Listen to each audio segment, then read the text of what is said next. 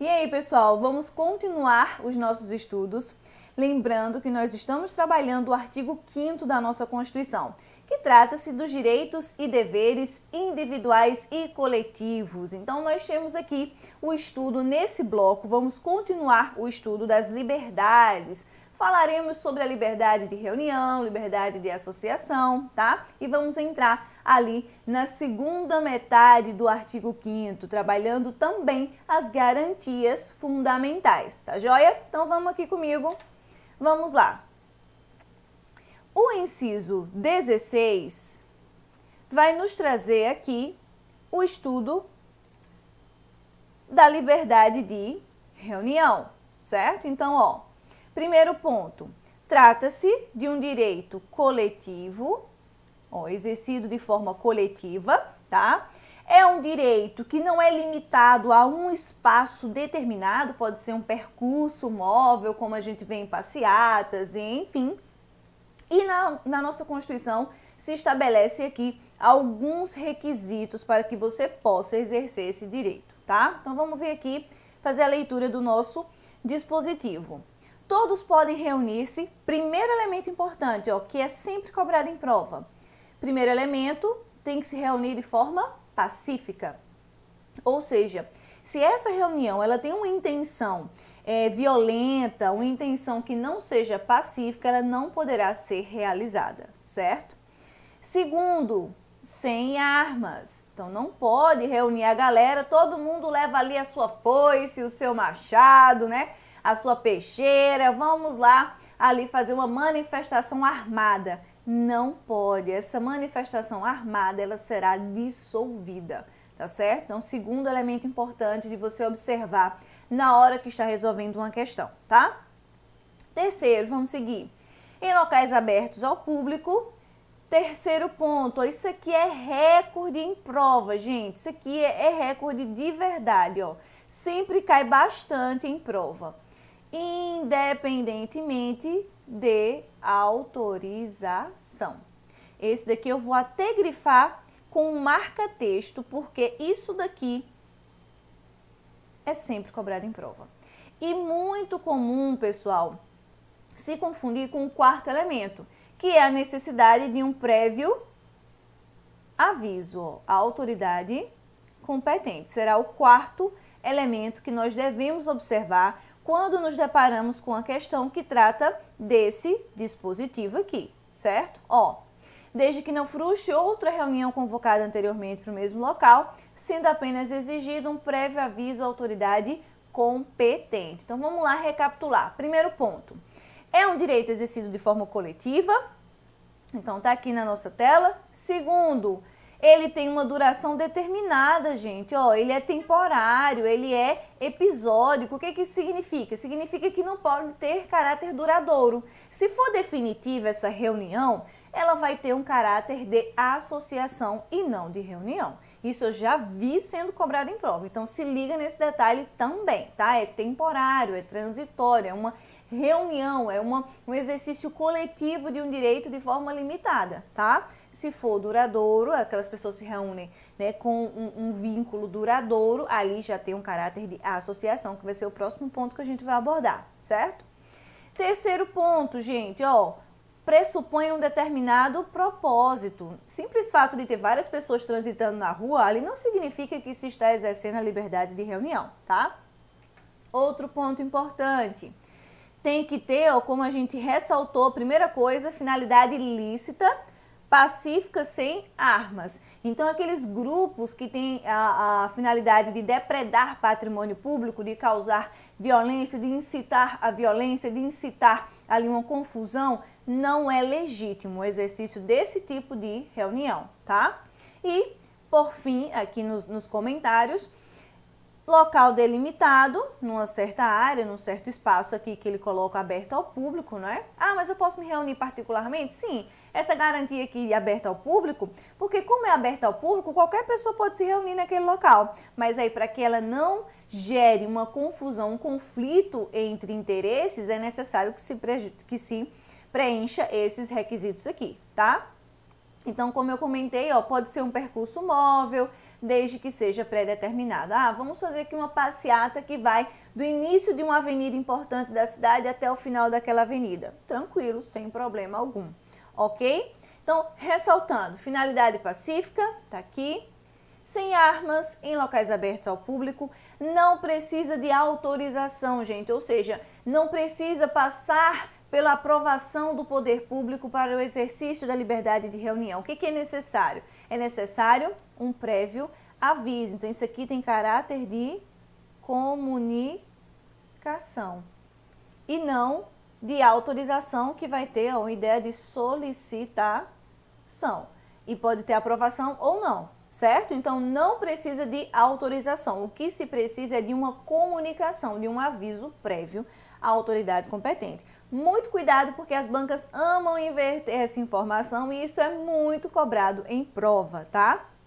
Não precisa de autorização, o que precisa é de um prévio aviso. Grave isso porque isso vai ser tema de prova para vocês, certo? Tranquilo aqui então, vamos seguir para o próximo, a liberdade de associação, certo? Aqui, o que, que nós vamos ter? Vários aspectos relacionados à liberdade de associação. Novamente, trata-se de um direito exercido de forma coletiva, né? não tenho como me associar sozinha, não tenho como me reunir sozinha, então é de forma coletiva. Aqui, primeiro, é plena liberdade de associação para fins lícitos. Já vi questão de prova que coloca um izinho safado aqui, ó. Finalidade ilícita não é permitido, tem que ser lícito. Lícito, ok, ó, pacífico, lícito. Porque se for se tiver uma finalidade ilícita, por exemplo, a gente vai se associar para comprar provas de concurso. Não estou colocando ideia na cabeça de ninguém, tá? Vamos nos associar aqui para comprar gabarito de concurso. É uma associação ilícita, gente. Isso aqui é uma associação criminosa, inclusive, que tem previsão legal como crime no nosso Código Penal. Se você der uma olhada lá no artigo 288 do Código Penal, você vai ver que ali é uma associação criminosa.